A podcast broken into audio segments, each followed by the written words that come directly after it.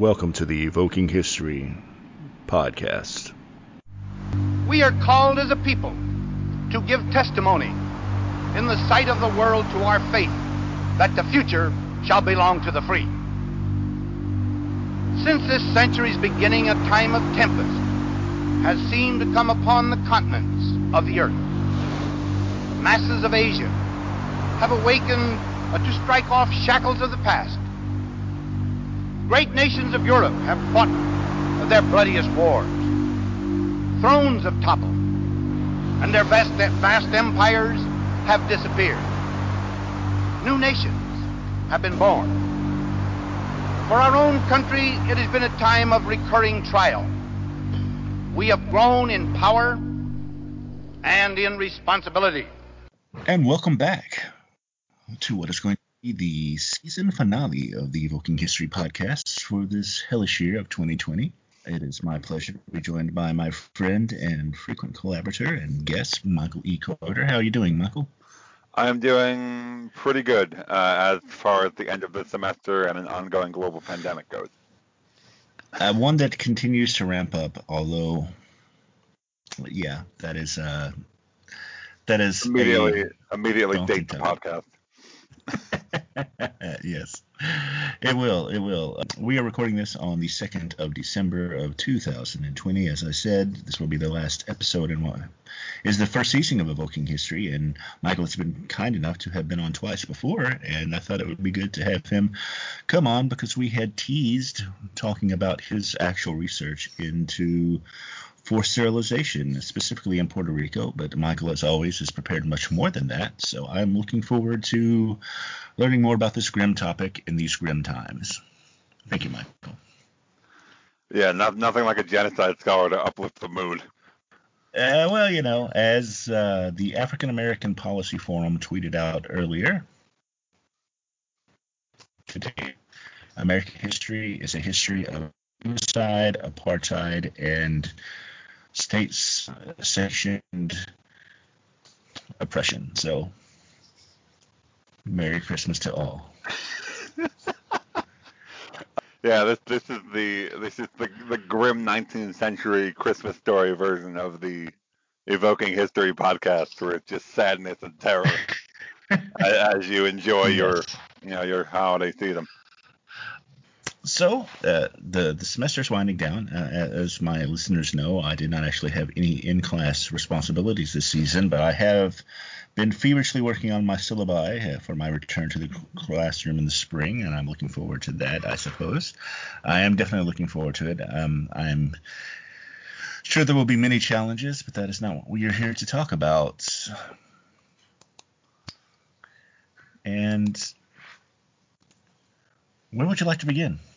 The beginning. No, um, a, that's always a good place. Yeah. Um, so uh, a good, uh, as I ramble onward, um, a good place to begin well, would be you know what we teased, which would be the Puerto Rico uh, situation, which was my master's thesis. Uh, it was the thing that earned me my degree, although as far as I'm concerned, it is ongoing research. It is not definitive because it's one of those things in hindsight is that I, you know, I, I I'm proud of what I put together and you know, got graded and I got a degree, hooray. Uh, but I see I see holes in it that I could drive, you know, a semi through.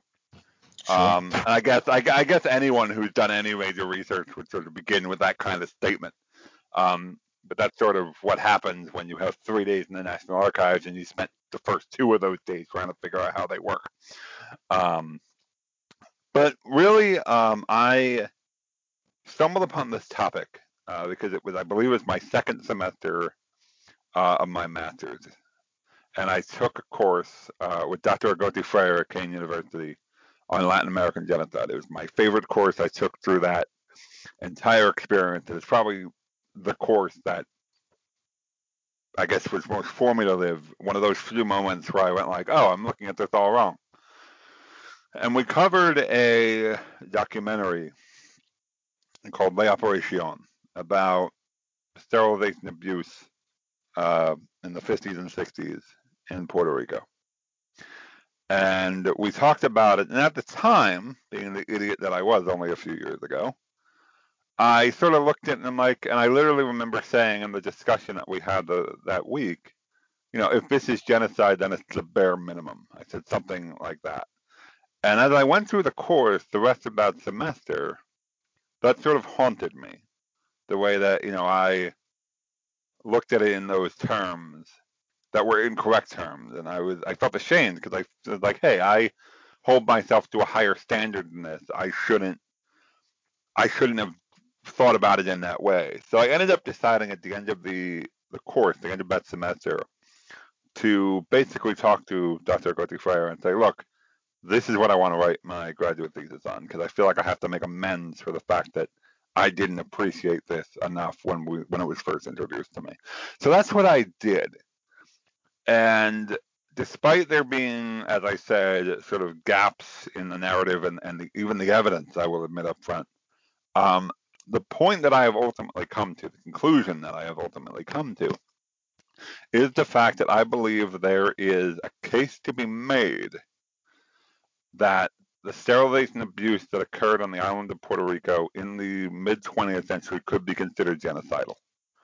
Um, the stuff, the weeds you get into, and I'll, I'll get into a bit of the history of the numbers in a second, but the weeds you get into with that argument is the fact that I have yet to find a definitive link between the federal government and Puerto Rico itself, although I have found circumstantial evidence pertaining to federal government policy regarding sterilization worldwide. So that's where the sort of research currently sits. Sure. Um, well, oh, sorry, go ahead. Well, no, that just leads me to my first question, uh, and it's actually two questions. So you use the term times on here, sterilization abuse, yep. and that is technically the first time that I've heard that term. So I, am wondering where that comes from. Is that from legal cases? Is that a, a, an adoption of a legal term, or is that from the corpus of you know writing on it that I am I won't say blissfully unaware of. I am aware that this happens, but I haven't done a whole lot of reading specifically on just sterilization. And my the second part of that then is you said you stumbled across this in a genocides in Latin America course, yeah. and you also said that you know there are other examples of this worldwide. Some of them I'm familiar with, some of them I am not. I'm wondering if this happened in other Latin American locations other than Puerto Rico. Hmm.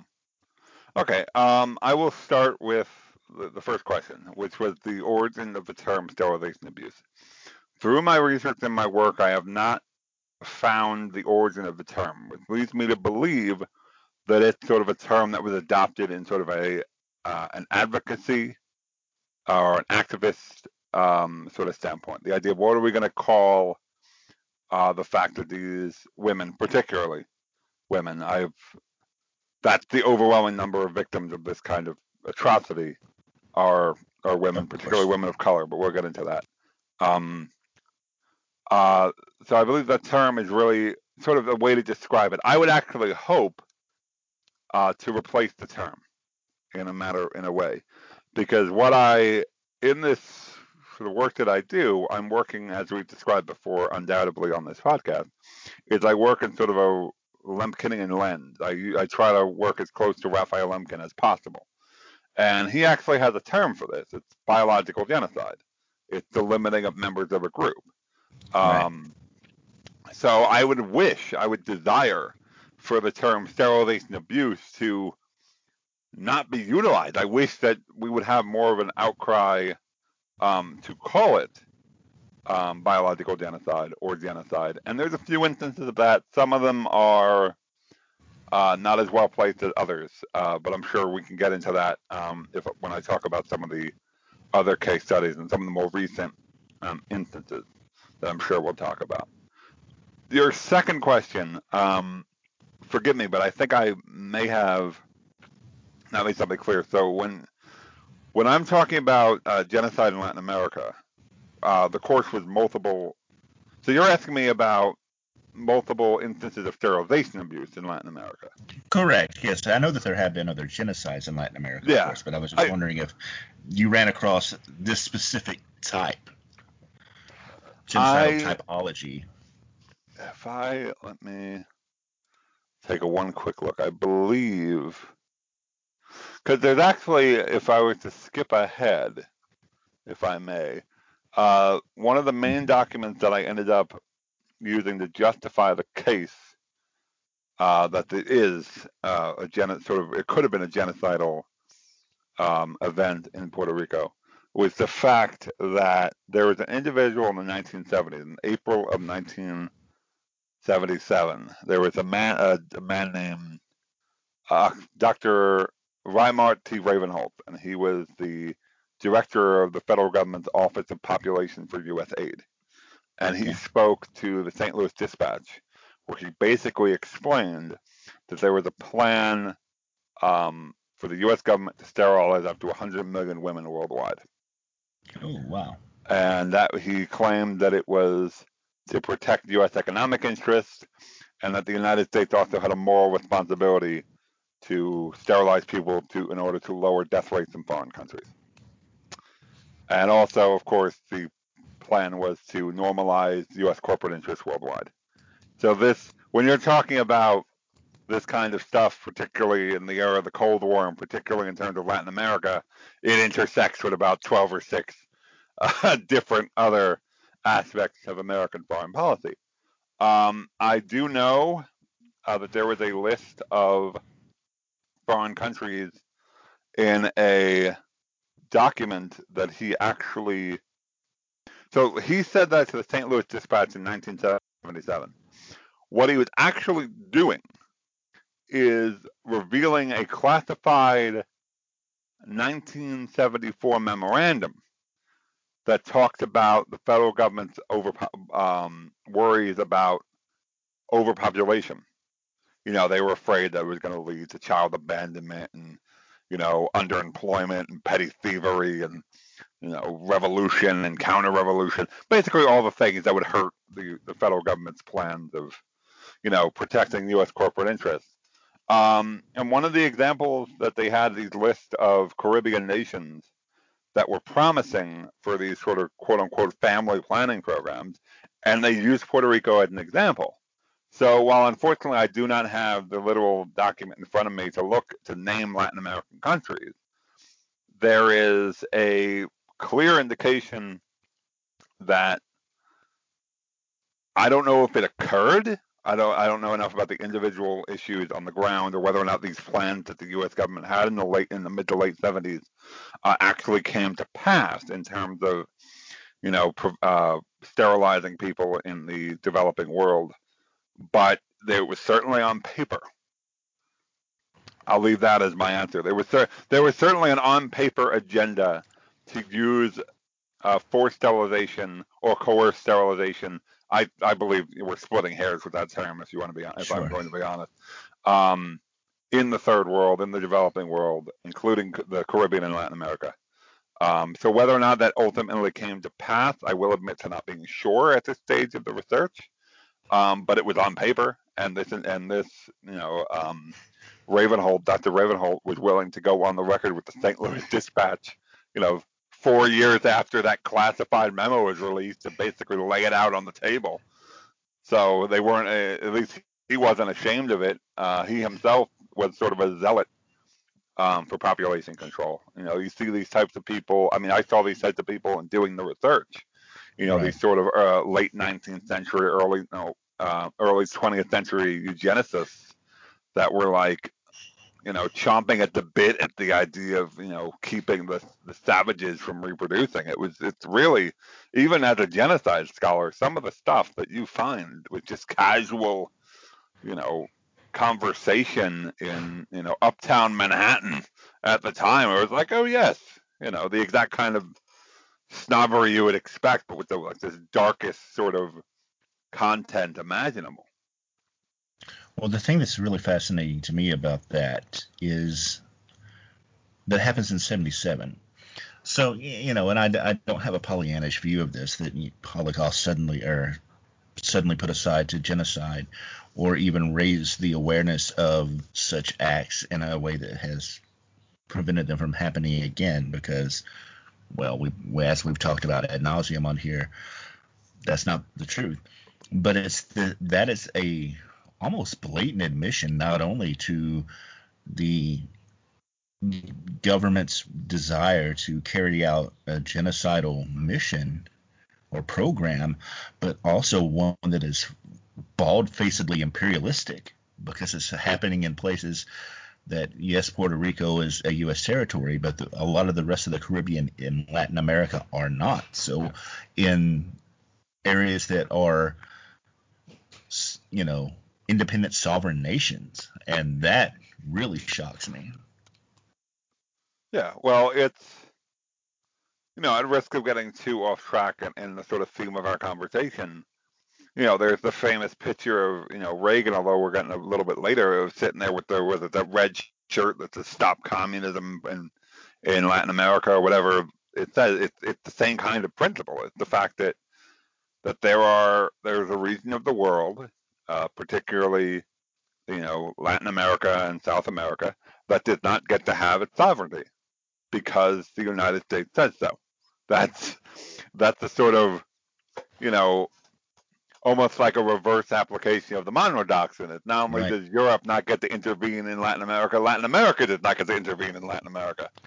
Unless um, it's the Falklands.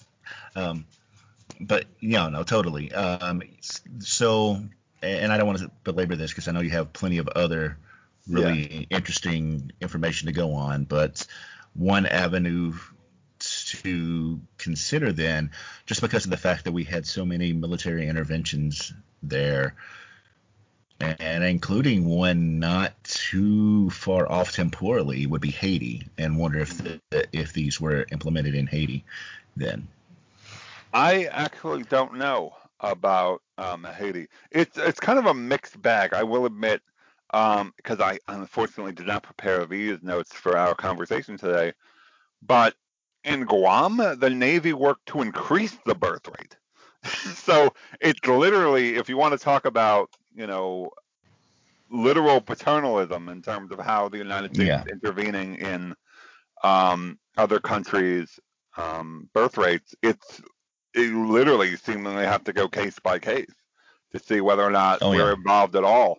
Um, because I know in Guam, you know, there is a book somewhere in these massive stacks of books that I haven't put together into my library yet, uh, regarding how the Navy increased uh, the birth rate in um, Guam. Actually, so I know, you know, you, you want to get to the other case studies, so I'll get to sort of the the meat of the Puerto Rico matter because we sort of jumped the gun and we went to the ending.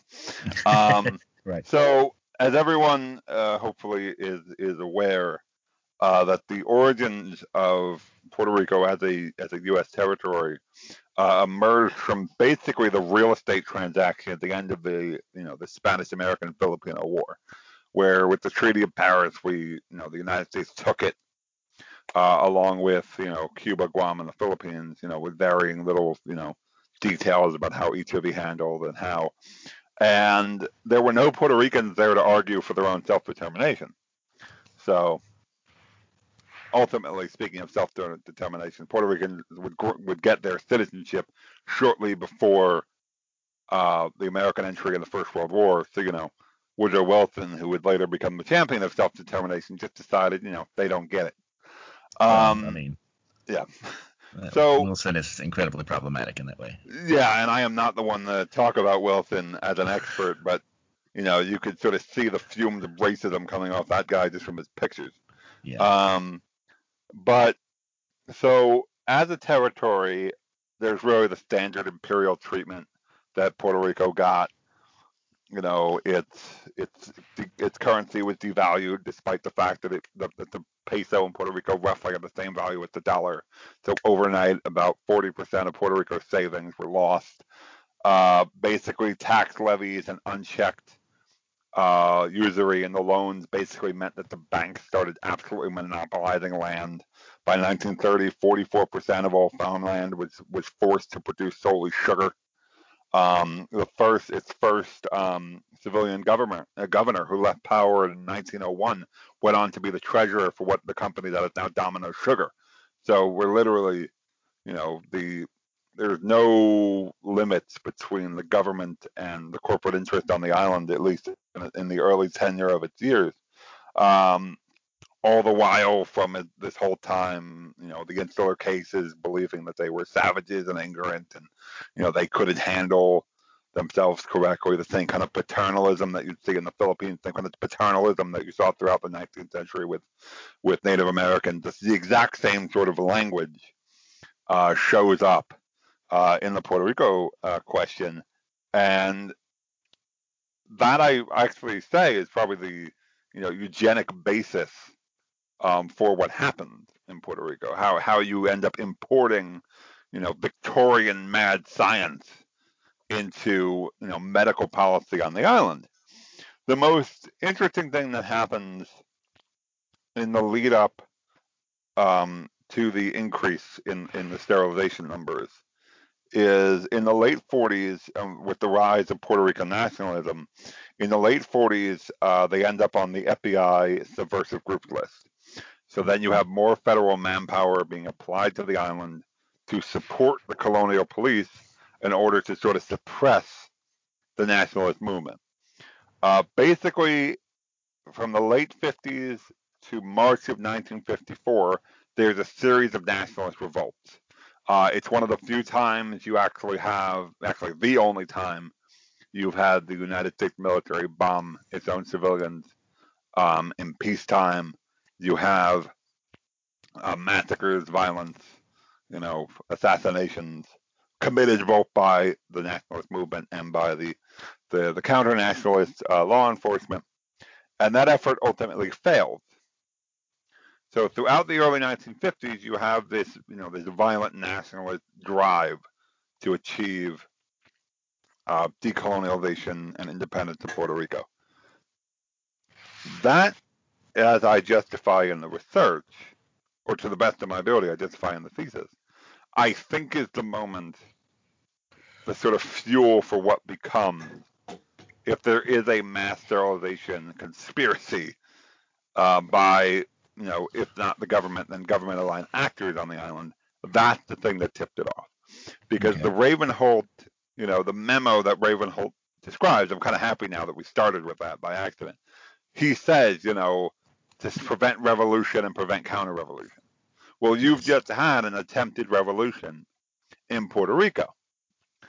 So, and this is pushed, I, I can get into the, the details with this, how it, you know, small families were being pushed in the textbook literature for children. You have that the factories on the island, because it was essentially a tax haven, you know, the, the owners of the factories were basically supporting uh, their female employees to get sterilized. Um, there was a literal um, cooperation between these clinics um, and factories on the island. Cities would brag. Uh, there's an instance in the documentary, all the documentaries from the 80s, where a former mayor brags about the amount of people in his city that were that were sterilized because of this. It was it was shown to be it was imported to be a sort of sign of civilization and progress. Um, to have a small family, to you know, et cetera, et cetera, to have the white picket fence and the you know the two kids. Uh, although that was of course underlined with the fact that the women that were being sterilized were being sterilized with little to no consent, little to no informed right. consent. Um, a lot of them in the documentary, which is the main source of accounts of this behavior, um, will say, you know, I didn't know what they cut. I didn't know, you know, what was going on. You know, they describe, you know, a, a host of different instances. And then, of course, that then intertwines with how early versions of the birth control pill were also tested with little to no consent on Puerto Rican women. So this this is all happening at pretty much um, the same time. And then there is a study in 1969 that indicated that one third of all Puerto Rican mothers between the age of 20 and 49 in 1965 had been sterilized. Uh, that is double the numbers that were in the mid 1950s. The median age of the mothers when they were sterilized were 26. Mo- the median age, the median length of marriage was six years, and a time of sterilization, most had two to three kids. The estimate, the estimation then of how many victims there potentially were, uh, is in the hundreds of thousands. We don't actually have a documented number of uh, people that were sterilized in this fashion. That's sort of the holy grail of this research, and I don't think I'll ever actually find a dead number, a number. Right. Yeah. Um, well, that leads to the the question then, because we know that there's this policy, and we know that there had been a push by Harry Laughlin in 1914 for model eugenical sterilization laws across the, the country and into the territories. Mm-hmm. And a lot of those were passed in the 30s, as you said. What percentage of this one third, and you may not have an answer to this, um, this is just me asking a question, because do we know how many of these women were, or and were sterilized against their will or with misleading information, as opposed to those who chose sterilization for whatever reason? That that's a very fair question. Um, the initial, so the way the question is phrased is, do we know? And I'm going to open up that with a no, but then I'm going to sort of break that down. Okay. The way it was described, the way it's set up, um, is um, because of how it was presented, both culturally, uh, as a societal matter, you know, it was it was good for work because you didn't get pregnant and you could go out and be part of the workplace. And also the fact, and this is something that's mentioned earlier in the documentary, the men sure as hell weren't going to get sterilized. Right. um, so this is when we get a little bit into the weeds of forced and coerced. Um, so really, to my knowledge, I don't believe there was women that were f- technically f- forced to be sterilized. All of them sort of I shouldn't say all of them. I should I shouldn't say absolutes, but it it seems to, the, the evidence that we have now seems to indicate that no one was dragged in against their will, and you know then had their reproductive rights literally ripped from them. Mm-hmm. It seemed more the fact that there was no informed consent. And really, some of them uh, appeared to believe that this could be reversed or that it was a temporary measure, um, stuff like that. So that's really when. So that's really your answer. So is it. So do we know how that breaks down? No, uh, but it does seem to be that the key issue was the lack of informed consent on a massive scale.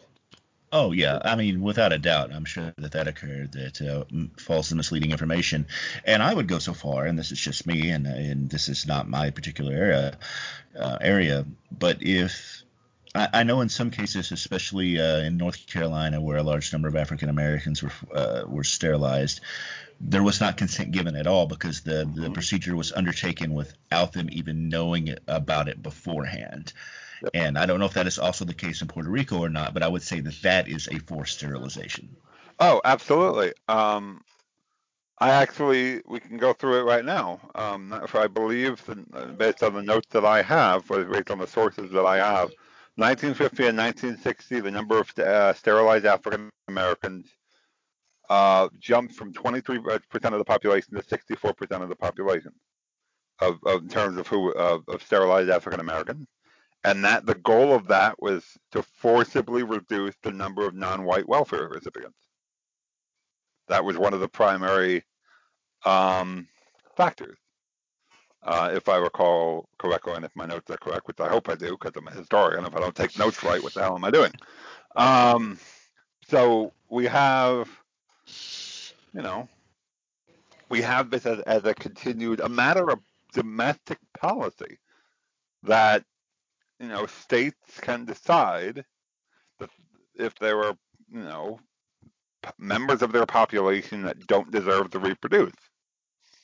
You know, in you know going back, you know, a little bit to that time, a little bit later in that same time frame, you know, um, indigenous people, Native Americans. Uh, there's a massive number of, of them. I believe the notes I have in 1968 to 1982, you know, 42% of indigenous women who were, you know, took part in this particular uh, report were sterilized.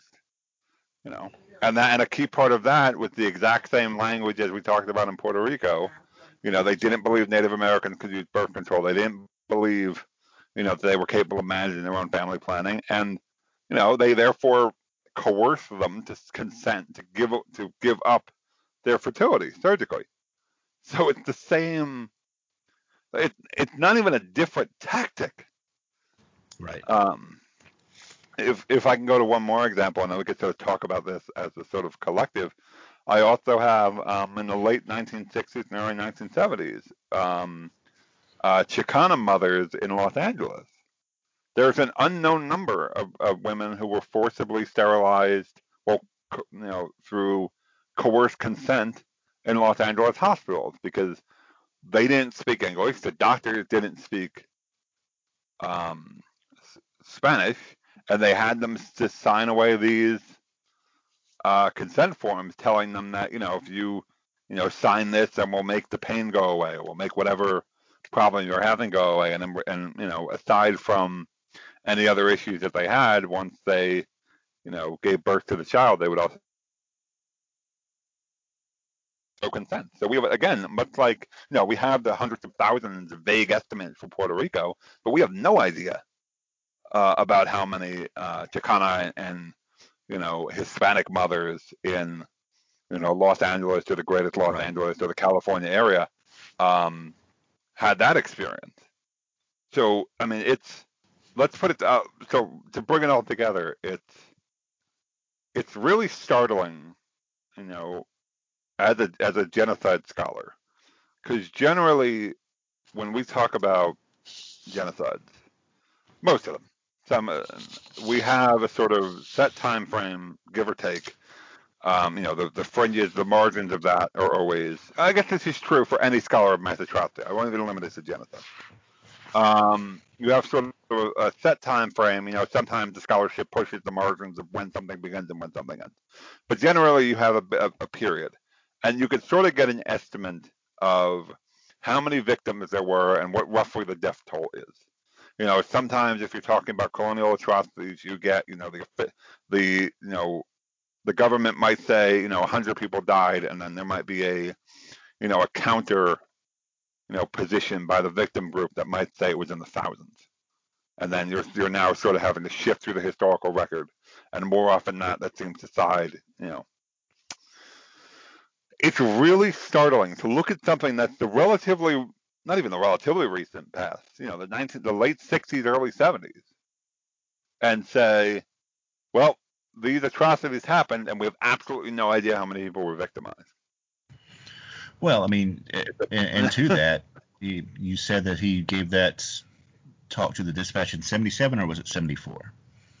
Uh, 74 was when they had the, that memo, the classified memo that said, you know, we want to sterilize 100, you know, the 100 million people. Um, mm-hmm. But 77 is when he spoke to the St. Louis Dispatch. Well, that's within my so lifetime. So yeah, yeah. So he's telling, you know, he's sitting there, you know. So we're talking about so we're talking about 77 is when he's basically bragging to the St. Louis Dispatch at you know only a few years after Los Angeles at our current understanding of the time frame, only a few years after Los Angeles finished its um, you know public health you know sterilization of Chicana women amid the process of the federal government sterilizing Native American women. Right. You know, after the eugenics board stuff in North Carolina, and as to our my current understanding, after most of the genocidal, um, well, potentially genocidal actions in Puerto Rico. So we're having a member of the U.S. government say in 77, after most of these domestic um, instances of abuse are done, and bragging, hey, get, we figured out that this works. Now let's take it global. Mm-hmm. Well, I mean that's that's just it. I, I think what we're seeing here, is, in my opinion, uh, let me again, not as somebody who this is their primary area of research, is that we have a massive,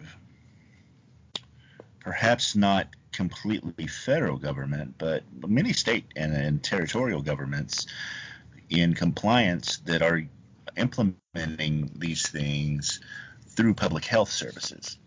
And so the the, the language and many different layers of that this spreads out then forms uh, and I'm not familiar enough with the scholarship on it, but really seems to be a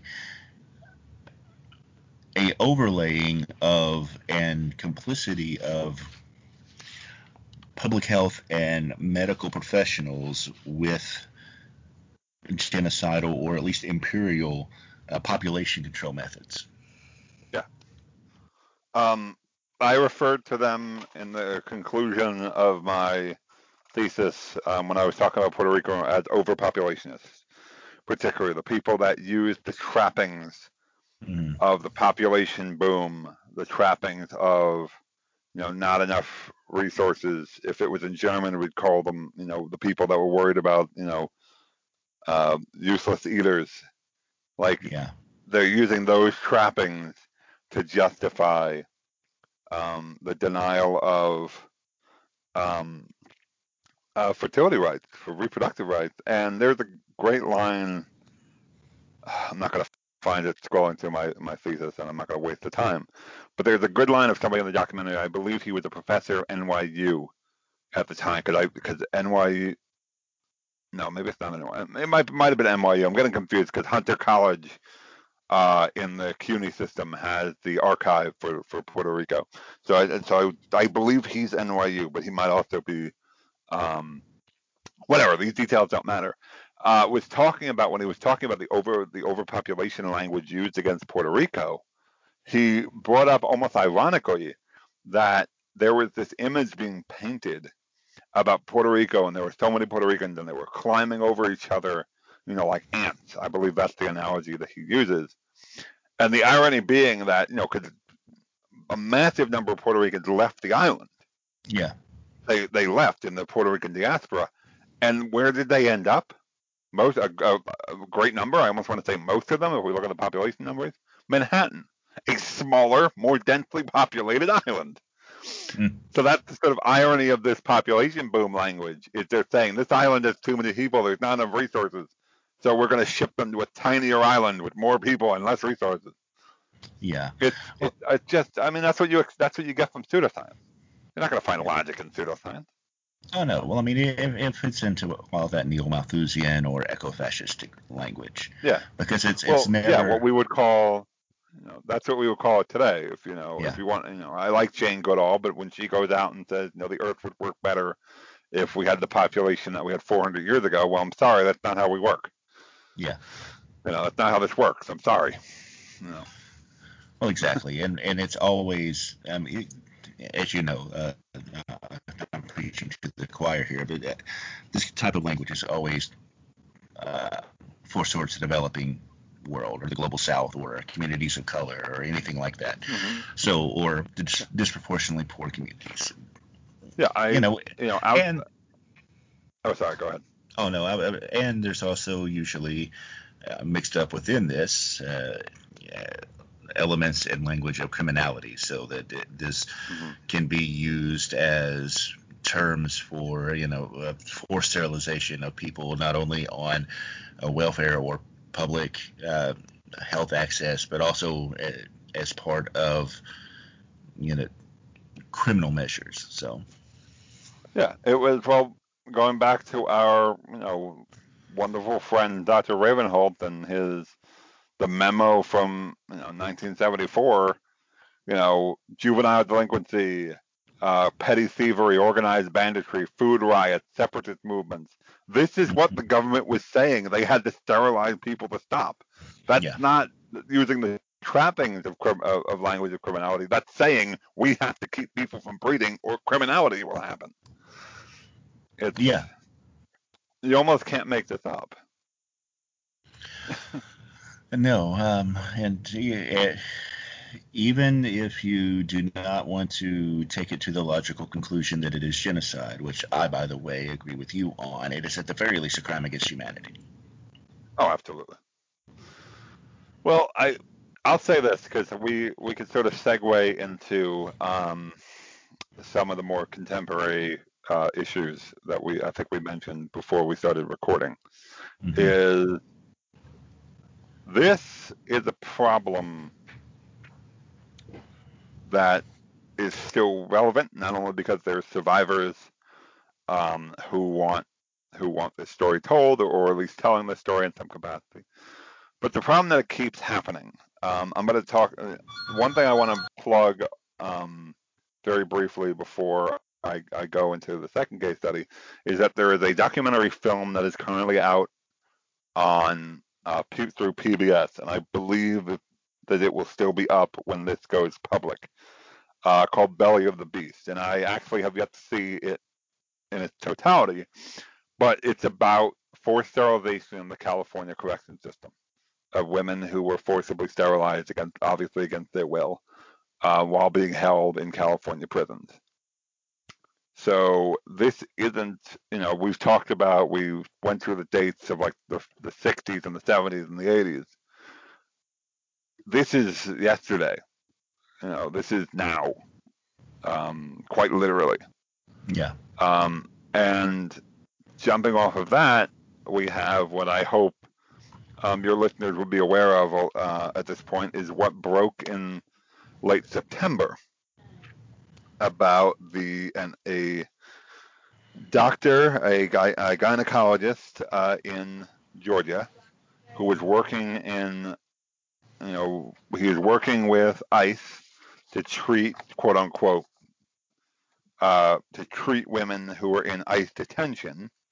And there is, there is at least, at last count of the last report I am aware of, 19 cases of forced hysterectomies as a result of this um, this individual um, in Georgia. Now he is a private practice that is was apparently been contracted out uh, for the detention center, and ICE allegedly has their I think their tune over the last couple of months has gone from we didn't know about this to we'll stop working with him so, and I can't, and I have yet to find evidence, although the evidence might never come out or it might come out in 10 years, knowing how, you know, documents work. At this point, it doesn't seem like uh, a genocidal plan um, to sterilize people in ICE detention, but it's the same trend. The fact that, you know, we have a vulnerable population, whether it be them, you know, uh, particularly women of color in the California uh, correction system, or particularly women of color in ICE detention, being vulnerable to these abuses. What I believe the documentary Belly of the Beast used the term um, state violence to describe it. You know, I would agree. It's it's it's a trend that unfortunately, much like global genocide, will continue to happen. Um, I don't really have any way to go with this. Talk, please. well, I want to give a shout out to Dawn Wooten, who was the nurse who was at that ICE facility, who was the whistleblower on that. Yeah. And also, I mean, this fits into a pattern of behavior, not necessarily all of which is um, the high risk of hysterectomies and forced sterilization. Although I'm sure it was not just occurring at this one facility even though that's the only one that we have uh, confirmation of at this time, but of other ICE activities that are very egregious. I mean, if we look at it, and the, the numbers that I'm taking are from the Union of Concerned Scientists, uh, just for the sake of transparency, and that the number of families in den- detention during this pandemic, uh, 44% of them are from Haiti. They're being forced to stay for longer periods, their bonds are higher, and that is or can be conceived as whether they would ever admit to this or not but that type of this type of activity holding certain immigrants or migrants or asylum seekers in detention longer and with higher bonds, forcing them to be exposed longer is also along the same lines as this. I and I'm going to get above my skis on this comment, but there was, I believe it was the ACLU in Texas who filed a complaint because of the fact that in these ICE detention centers, when they were bothering to do anything regarding COVID at all, they were exposing the inmates to high rates of exposure to the cleaning agent, which had a known carcinogen in it, and they were just oh. Spraying people effectively down with it. Um, that might not be oh. exactly it, uh, so I don't want to, to go too much into it because I don't have that right in front of me right now. But I mean, it, it is just all of these things that are not treating the people in these facilities as humans, as less than humans. And we saw similar things in Guantanamo Bay. We've seen similar things in various other detention facilities and concentration camps. And, uh, and that's effectively what a lot of these ICE detention facilities are. Yeah, that's well, yes, and you know, just you, you did the right thing, and you give a shout out to Dawn Wooten, uh, who is uh, Dawn, yeah, Dawn was a, a, nurse and a whistleblower, and may I say so far to say a hero in this in this context. And she was involved with the Irwin County uh, Detention Center in Osceola, Georgia, um, which you want to talk about other human uh, problems that this intersects with, is a private prison that is run by a contractor, uh, La Salle Corrections, which is a private company that runs immigration detention facilities in Georgia, Texas, and Louisiana. So it would be interesting if you were talking about um, Texas as a possible uh, place where um, detainees were being subjected to a known carcinogen. And then you told me not to get worked up like that. Like you're going to tell the cancer survivor not to get worked up by, you know, well, potentially I giving people I didn't. Not, not, to get worked up about it. I just meant I didn't have all the other oh, details. Oh, yeah, you didn't know. Okay. Okay, but I mean, it's the fact of the I mean, it's the fact of the matter is, and there's you know, I have I have all these articles that I took because I'm actually working on something regarding the um the hit the ICE hysterectomy case at the moment, but like you and there, it gets to the point where you, you sort of find this how this ah, sorry i'm being a bit um it works through this sort of pattern. Like first it's like all right we're not gonna we're gonna separate these individuals from their families. I believe the the latest admission at least according to the la times reporting is 666 children that we basically orphaned as a matter of federal policy. So we're to separate all these children from their parents. We're to lock them in detention to the point where you know six year olds are taking care of ten week olds. You know, as a matter, um, that might not be the. You know, I've heard examples of you know six children take care of other six children. You know, with with space blankets and no resources. You know, yeah. and of course the political the political discussion is the sort of you know infantile debate over who built the cages. It doesn't matter who built the bloody cages. It's about who's in them.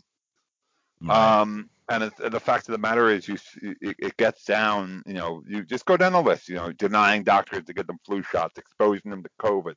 You know, you know, there's a there's a report, I believe. This is from July, uh, from Mother Jones, saying how people had uh, fevers. They'd crank up the air conditioning and hoping to freeze out the fever, so they so ICE, you know, didn't have, pretend to not have to deal with it then you move into the you know you move into September and you know you move into the fact that you know the hysterectomies and the possibility that it's going on elsewhere the fact that you know you expose people to these cleaners you know with potential you know disregard for their health you know it's you know I know we kind of get got off the rails from the you know the forced you know, sterilization stuff but it's just when you get right into the weeds of it you know, it's that's as American as it comes, I will be willing to say. It, you just have these patterns of systemic state violence contracted out as often as possible to these third parties where you can have arguable, you know, deniability because oh, it wasn't, you know, it wasn't a federal prison that did that. That was, uh, you know, a private prison contractor, and we'll stop working with them at once You know, and then you have the you know that keeps going on elsewhere. The machine keeps on turning. Well, that's just it. I mean, it goes to a pattern of behavior that, uh, and I often wonder, and this would be hard to suss out, but I often wonder if he, there is a trail of interactions, whether it be, uh, and I do think that part of the farming out of this to private prisons and you know private doctors is a well that is less money that the government then has or has to take in on itself, less services that they then have to provide. They can farm it out, and by gosh, we are capitalists, quote unquote. But also, there's a level of plausible deniability, and I'm wondering then how many of these, if you can trace this from facility to facility, um, whether it be because one private prison network, as you pointed out, owns multiple facilities that would make you think that they would want to con- subcontract their medical out to the same people and allow them to run amok. Uh, or if this is something where it, it, starts off at a medical facility in California and then agents and representatives from that get transferred to other locations and it spreads that way. Because it, it's hard to say whether this is truly a and and I would also argue that it doesn't matter that this is a a memo coming from on high from ICE or the Environmental Protection well not them but uh, ICE or Homeland Security or whomever saying do this to these people. Is it a pattern of neglect or is it a pattern of abuse that comes from certain individuals who are given free reign within the organizations? See it's as much as I think about this and read about this because it's it's the contemporary relevance of my field, as well as yours and, and, and many the fields of many of our mutual friends, unfortunately. Um, I almost think we're not to know for a good amount of time. I think within the next 10, 20 years, you know, depending on what happens in 2024, go God, let's not even go there. Um, yeah. within the next, let's not. No, we're not. We're not leaving. We're not doing that. Um, but I almost think in like the next 20, uh, 10, 20 years, there's gonna be like a dissertation on this. They just wait for that material to come out.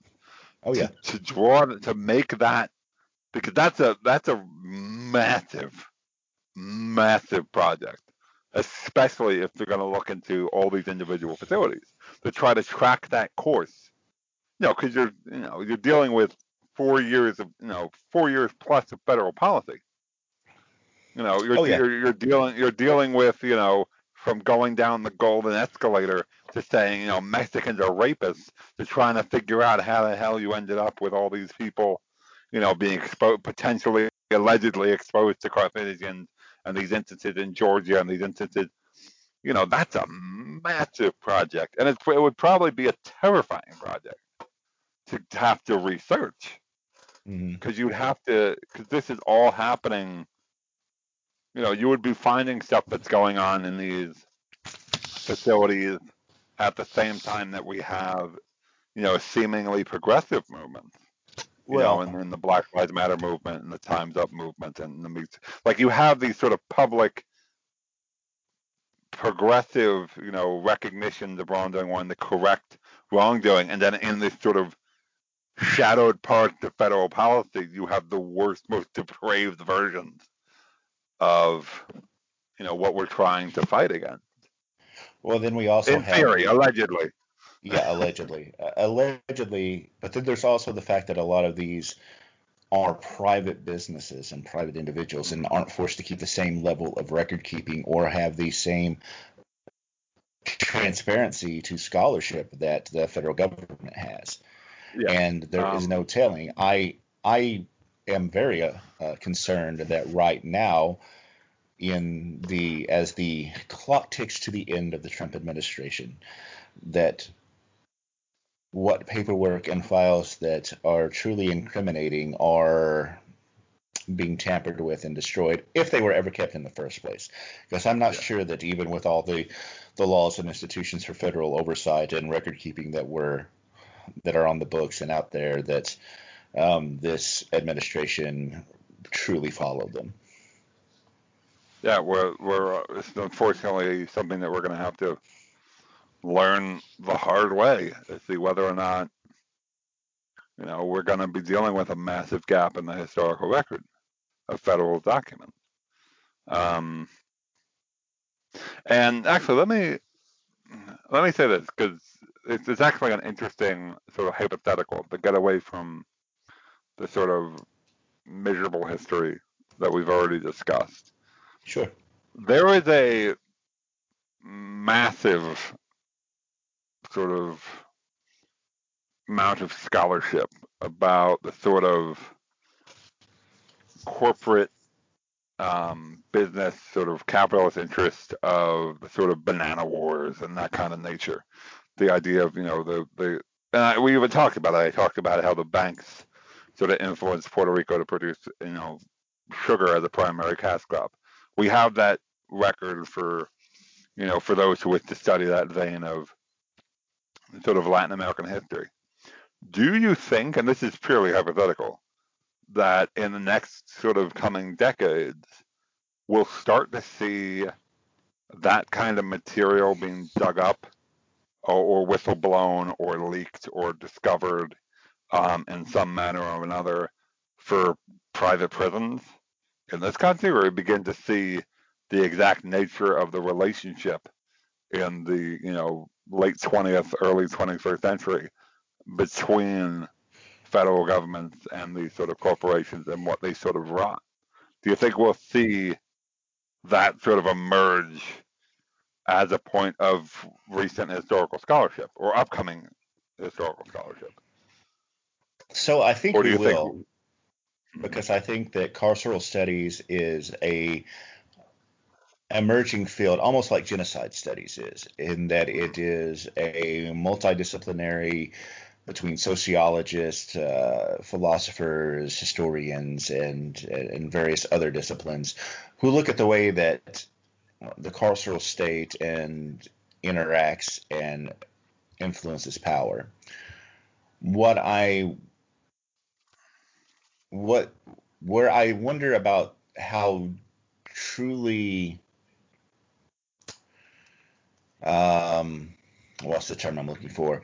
I wonder about the the ability to do it again because some of these are private businesses, and private businesses often attempt to control access to their archives, meaning they have first right of refusal to uh, allowing something to be released because it is uh, corporate uh, secrets, all these other things. Yeah. So I do think that we'll get some of that, but I think that there will be some gatekeeping that will have to be overcome and I'm I'm sure that eventually it will, but you know, it might be something where it might take 30, 40 years. Yeah, we, we're probably yeah, that's kind of what I was thinking as well. That we're gonna get, you know, maybe in a couple of decades, we're gonna get like a war is a racket equivalent for the private prison system, where someone just comes out and he's like, "Look, you have to understand what the hell we were doing." Yeah, no, no it's and maybe, I, I, hopefully. I, I totally think we'll we'll get that. But I mean, we also have. Uh, I, I, want to use the uh, Guantanamo as, as, kind of um, an example of this because we had there is some scholarship out there on that, a lot of it by investigative uh, journalists and stuff of, of that nature. But we also have some of the people who are behind the torture at Guantanamo who are still cycling through the system in the in the United States government. Um, mm-hmm. So as long as they are doing that, and on the corporate side, I imagine it's much easier because you can step down and go into the well, yeah, I was uh, a whatever for the CIA and a black site, and now I can help you run your private prison. And I, am just spitballing here. I mean, I, I yeah, yeah, we're we're basically just you know. We, we, we're using our informed knowledge of how terrible our country is to make guesses about how continually terrible our country will be. That's yeah. basically what we're doing. Um, so, mm-hmm, exactly. So it's kind of the golden parachute. So, uh, and I think that as long as you have those people circulating through the system, it will make truly exposing anything very, very difficult. Yeah. It's, And you know, uh, criminal justice reform, uh, people are very weird. The general populace is because, as you see, with as much disgust as there ha- has been, and righteous disgust, I will say, and outrage uh, over the summer uh, following the George Floyd killings and some of the other incidents that occurred, there have also been a, a not unsizable portion of the population who always cape up and come to the defense of cops and these institutions. So I wonder, I, I do not doubt that something will be written on this and dissertation will be written on this, but I wonder how much traction it will get. yeah, that's that's a downer point to be Ben, to be completely honest. Like, yeah, we might get this, and no one will listen. Uh, no, but it's you know to to talk about a sort of wider you know political point. It's you are right. It's the it's the sort of it's the fact that there is a, a strict contingent that that will not only like back uh, power. Let's not even say law enforcement. Let's just take power. Um, and that's just a matter of matter of fact. It's it's a really you know to to get a little bit you know political, although everything we've talked about is is political because history is political. Um, you know, I live in a fairly you know conservative area. I, I live in the sort of the redheaded stepchild of New York City that decided to like vote Republican. Um, but you tend to see a lot of people, you know, who drive around with bumper stickers or flags or some variant thereof that have both the uh, the "Don't tread on me" and the "Back the blue," and you're sort of sitting there like, well, which one is it? Are you are you against? Um, you know, authority being over you, or you're backing the presence of the very people that. But that's you know that's the Yeah. that's a whole different. You would have to get someone on that's like studied the last you know hundred years of American politics to to sit here and you know break that cognitive dissonance down. I'm not that person, but yeah, you you are right. There's probably we're definitely going to get something written about this in some shape or form, and it will most it probably won't make public headway. We'll Yeah. know about it because it's the stuff that we look for in the emerging scholarship, but it's not going to end up on CNN. You know, to, to throw out an example. Not that Yeah. you know most of our most of the work that that we know about does. Right. I mean, I think that, and I would say that there is stuff that's being written about it now. It's just not yet the the purview of historians. Um, you know, Simon Balto recently wrote his book on occupied territory about policing in Chicago, and I think that some um, uh, Will, uh, Will Shekaritis, who I had on my podcast, talked about a similar thing in Milwaukee. So I do think the scholarship is is being Yeah. done. But I mean, a lot of that is also looking at stuff in the 60s, 70s, and 80s, even though Balto does go up to the Black Lives Matter movement. Um, Yeah. so it, it's just because you know, and I, and I say this as um, I love our discipline, but as a little bit of a criticism of our discipline, in that there is still a if you're doing something that is too current, you get accused of doing journalism, not history. To which I always respond: the first histories of the Second World War were written in the 1950s. So come on, Yeah. guys. I mean, I have what is it? It's um. Oh God, let me be able to find it. Like it's not going to take me six years. There is um one of my favorite quotes about history. It used to be for a long time. It was my my pinned tweet before I decided to spend two days ripping apart that Spectator uh, article. Um, but there's a line in Steve Inskeep. He's a um, a journalist for NPR. He wrote um, he wrote you know he wrote a book called Jacksonland, which was on the Cherokee removal. It's not that bad of a book, but there's a line in it. I believe it's towards the end. I believe it's like one of the, the one of the last paragraphs of the book, and he says something along those the lines of you know this is a this is a love story, and the best you know uh, the best way to love your my my I just butchered it. The- One of the best ways to to show my love of country is to tell the truth. All right, here I, I got it. I found it. Um, this book has been a joy to write, even though it tells a difficult story. It is about my country, which makes it a love story. of the many ways to show one's love, one of the best is to tell the truth. That's a journalist. And that's one Yeah. of my absolute favorite quotes about history because it sums up, you know, I'm an Americanist genocide scholar. I signed up to read and write about the worst possible things this country has done. And I love this country. Oh yeah. That's why I'm doing it. Because I think that's- this country belongs to, you know, everyone that's in it. So that we deserve to tell this history. Deserve to tell Well, this the- story. Well, that's why stuff like the 1776 project just truly pissed me off. Oh Yeah. God. It's And and I know Yeah, that it- that the interpretation of history, and it's not just here, it's in other places too. The Hindutva movement in India and Indian education has done similar things.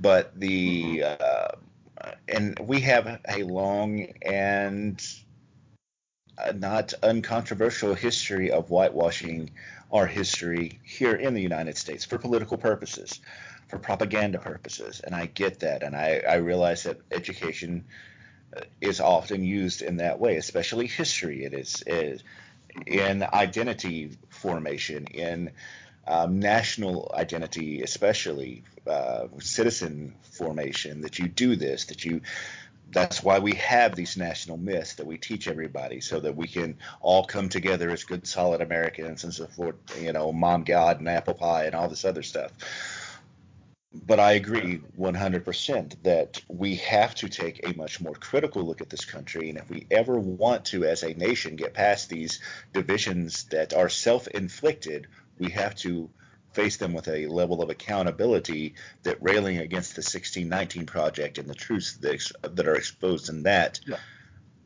we will we will never get there if we insist that we are that city on the hill and are untarnished and unvarnished Yeah. I mean, I did not. I read the I'm gonna the press not the press release or the statement, whatever was made um, by the Trump administration that day. I didn't watch. Um, I didn't watch the actual um, proceedings mm-hmm. um, when it was announced, so I don't know the individuals who went up and you know spoke during this event, but I can't think of a better way to publicly declare that you are unfit to be considered a historian than to turn yourself into state propaganda. I and I'm not even just saying that in America. I'm saying that as like, look, why are you why would you stand up and say, you know, I my scholarship fits the standard, you know, fits the standards of Donald Trump? That seems like the the, the worst peer review that could possibly exist. Is just saying that your history meets the standards of the Trump administration. it's so I I was I mean it's it's beyond disgusting the idea that we that we need to have a you know a that we need to have historians run defense for American history. America's fine. It's fine. It's not it's not going to get hurt, you know, by the you know by the 1619 project or anything, you know, Kevin Kruse writes or everything I write or you write or anyone else writes. America's going to be fine. It's not going to be undermined by history. If anything, it's going to be, be better for it. You know. Yep. You know, but we're not we're not Joe Biden. We can't threaten God. Um. indeed anyway, we, we kind of went really off the rails. well we did we Um, did but it was um That's good because you know we, we, we did we talked about absolutely terrible human rights uh, human rights abuses and potentially genocidal atrocities, and then we had a fun conversation about the fact that you know this country is terrible yet we love it anyway. yeah, we don't love it because it's a doubt. terrible, obviously, but No, yeah, I think some people do, but um, the, there's no accounting for taste. And yeah, um, I wish that we could relegate this, uh, our earlier part of the conversation, to just a pure historical discourse. But as you say, that is not the case because that is still going on here and in other places uh, across the globe. Um, I uh, have to bring up the Uyghurs, at least mention them, even though I don't know a whole lot Oh. about. But there are the reports of forced sterilization that China is Mhm. doing against the Uyghurs. So uh, this is a a Yeah. issue that still happens all too often. Yeah, there's um, there's the Uyghur issue, and there's you know the fact that of course um, you know the Chinese government denies it, and all the tankies on Twitter deny it, despite the fact that you know the U.S. Border Patrol, you know the you know literally has intercepted hair trying to be imported into this country um, from China that we believe to come from Uyghurs. Um, and there is a good amount of arguments that could be made if you follow uh, survival.org and similar um, uh, indigenous rights groups that there's sterilization efforts uh, going on among uh, against rather uh, I believe it's indigenous people in Africa and elsewhere in regard to the World Wildlife Foundation how they're complicit they could be complicit in that as well. So it doesn't so it's not only a historical tactic and it's one that's you know being still used in the United States but it's it's a very it's a targeted measure. It's um I refer I, I don't know if I referred to it this way in my thesis but I sometimes think of it in terms of like a genocide without bullets. It's Mm. it's invisible Yeah. because you could just commit it. You know, you can chemically sterilize or surgically sterilize these people, and especially if they're a vulnerable population in a you know Chinese concentration camp, or if they're a a you know indigenous people in a certain less developed part of the world, you're gone, and that that that story vanishes. Yeah. And you know, you basically you know, it it's terrifying. It's because we don't have you know, we don't have the easily. I want to be very careful how I say this. I, I don't want to make it seem. I don't want to make a direct comparison, but it's a lot easier to watch for genocidal atrocities in, let's say, the war going on between Armenia and Azerbaijan. It's a lot easier to sort of watch the, the watch the news and watch the reporting, see the desecration, see the massacres and the, and the torture, and, and say, all right, here we have a clear genocidal argument. The sort of specter of the early 20th century has, you know, returned, um, unfortunately, um, in Armenian territory. Than you necessarily can in these other parts of the world where you have, you know, government interests and other interests basically conspiring um, to uh, rip away uh, the reproductive rights of those they still consider to be undesirable. It, it's one of the reasons, despite the fact that I am, I don't want to say more interested in, in colonial history and colonial genocide, I'm always kind of pulled back, at least to a certain respect, to this thesis. Because I almost think that there is a world of history to be written about sort of genocide by scalpel. Oh yeah. That well, there so. you got the title. So, um, right there, genocide by scalpel. Yes, because we always want to believe that our healthcare professionals have our best interest at heart and that science is impartial and will be harnessed for the good of mankind. And that is just unfortunately not always the truth. And the sterile operating room is a not some place that I think a lot of people think of genocide as happening, but as we both know, it it can and very often does, or has historically, let me put it that way, been a vector of genocide. Mm-hmm. Absolutely. Well, Michael, um, we always have terrible conversations, but they're always good conversations. Happy I, holidays, everybody. Yeah. yeah. Um, I, I want to take a moment here to not only thank you for coming on three times, but all my guests over the year. Uh, many of them were, were multiple. Dr. David Pizzo, who was on the first one and whom I hope to have on along with you on the first episode. Um, to to have a conversation, uh, not entirely unsimilar to this one, uh, when the new year kicks off.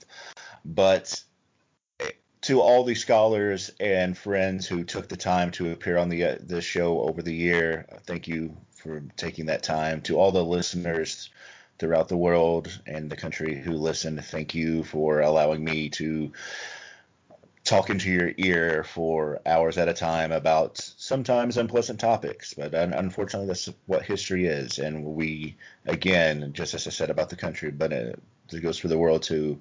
Unless we confront the bad parts of our history, we will never move forward and relegate them to the, the dusty bin of history.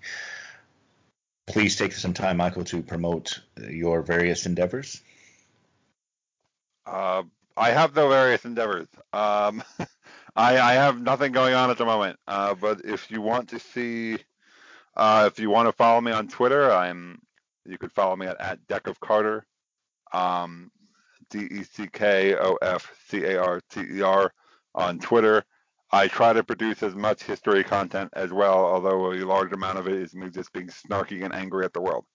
Uh, so if that interests you, um, by all means, I invite whoever wants to follow me to follow me. And if I do have something else to plug, uh, or I publish something else, that's that's where I plug it as well. So, you know, right now it's all just ongoing research for me. I don't really have any big projects. I mean, I I have nothing public to promote. So. Okay. Well. Uh, again, thank you for coming on and taking the time, and thank you for listening to the Evoking History podcast.